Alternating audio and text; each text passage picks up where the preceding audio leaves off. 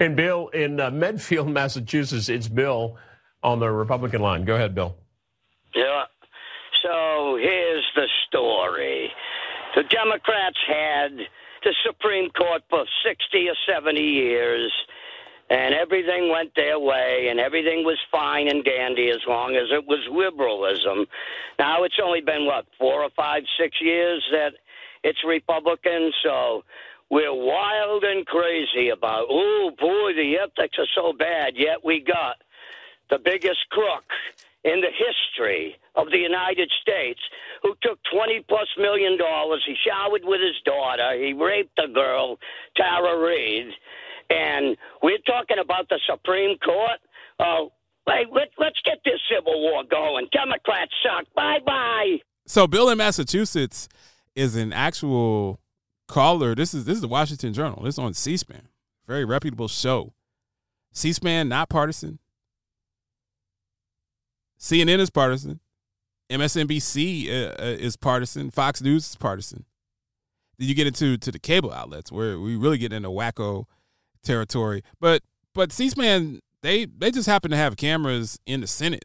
I don't I don't think of them as partisan. And and that particular show, the Washington Journal, is not a partisan show. In fact, they they take calls from both Democrats and Republicans on various political topics. I spent last week with my grandmother down in Huntsville, Alabama, spending some time with the family. My grandmother watches news religiously. So one of the the major news outlets is always on almost 24 hours a day in the house. I heard the word civil war over and over and over again. Like I was kind of like, is this is this for real? Is this a is this a joke? And I don't know if if this gentleman calling into the show. I don't I don't know if it's a joke. I don't know if he's a troll. I don't, I don't know what's going on. But it seems that, that there's an actual cohort going into election season and, in this fall we're going to be bombarded and peppered with with ads and, and you're starting to get into the debates and you're going through the primaries. It's going to be very bloody. Trump's going to probably face a third indictment. So Trump's going to be facing all of this political theater and you hear that that if if the election is stolen again going in 2024 there is a cohort i believe a very small cohort i don't believe these are mainstream views i was talking earlier in the week about the song uh, try that in a small town and how there's a lot of outrage over that particular song and, and i said hey i don't have a problem with the song i have a problem with the with the video being deliberately placed at the site of a race riot where where there were lynchings. That doesn't happen by accident. The guy that wrote the song's from Georgia. He's not from Columbia, Tennessee. So to you you came over into Tennessee from Georgia to have the video there and you did that for a reason. However, I don't think that whatever's going on in that video, whatever symbolism is, I don't think that that represents mainstream America. I don't think that a typical Southern Republican supports lynchings or, or what's happened in, in the past. I just I just choose not to believe that. I don't I don't believe that. I can't believe that that any sane people truly want to have a civil war and uprising in the United States of America. I gotta believe it's like 98, 99% of us are reasonable people that that enjoy a few rounds of, of, of golf. I'm I'm more of a nine hole guy or a top golf guy want to spend some time with, with their family, throw throw some steaks on the grill, some some salmon on the grill, some asparagus. I don't think people want to suit up and put the camo on and go to war over over the 2024 election, but it is scary that there are some insane people out there that, that actually think that this is a good idea.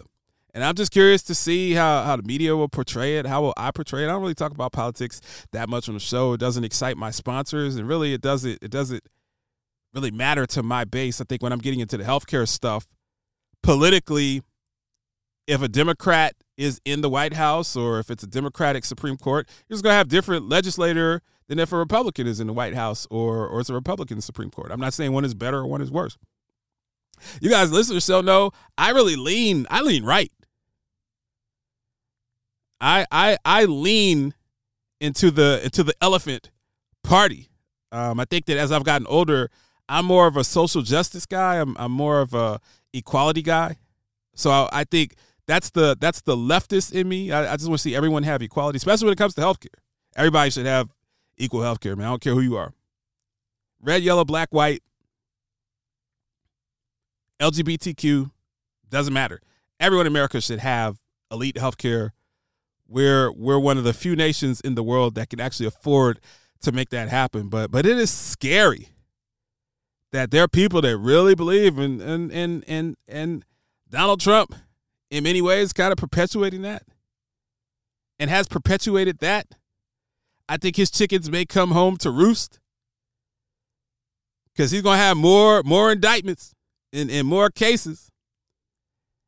And these these are Fed cases. Fed cases are bad, even if you're a former president. You don't, you don't want to have you don't want the feds combing through your your background. But but yeah, that's that's some scary stuff, man. We got we got some crazy people out there. Be careful. Lance J.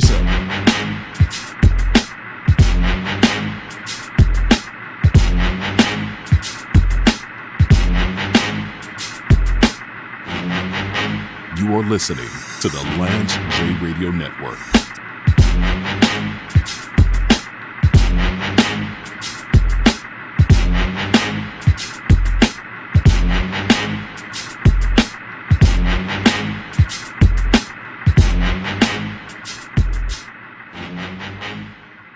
James Lewis. But of course, her being the older cousin and in charge, we're, we're back there by ourselves.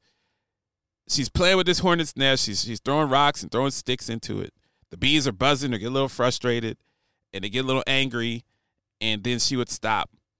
Finally, she throws a stick at the hornet's nest, and the hornet's nest completely falls out of the tree. Rampage, the first lieutenant of the Universal Flipmode Squad. So Marquita beats me to the back door. Now instead of instead of making sure that, that her little cousin Jay gets in and and she she opens the door and makes sure that, that I'm out of harm's way because we're getting chased by by a nest full of full of angry hornets. Marquita does the exact opposite. She holds onto that door for dear life.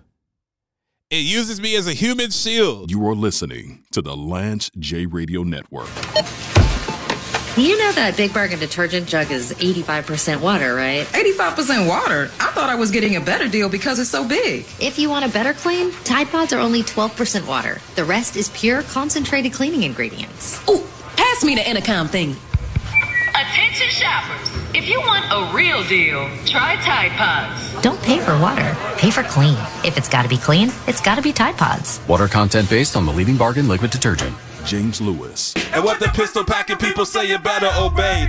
Just in the nick of time, I commit the perfect crime. Rip my heart out my chest and put it right into a rhyme. I don't feel pain, cause that's all in the mind. And what's mine is mine, and yours is mine. Rampage, the first lieutenant of the Universal Flipmode Squad. I'm a bald head with a knife. I want your money or your life. So, so, so, so. You are listening to the Lance J Radio Network.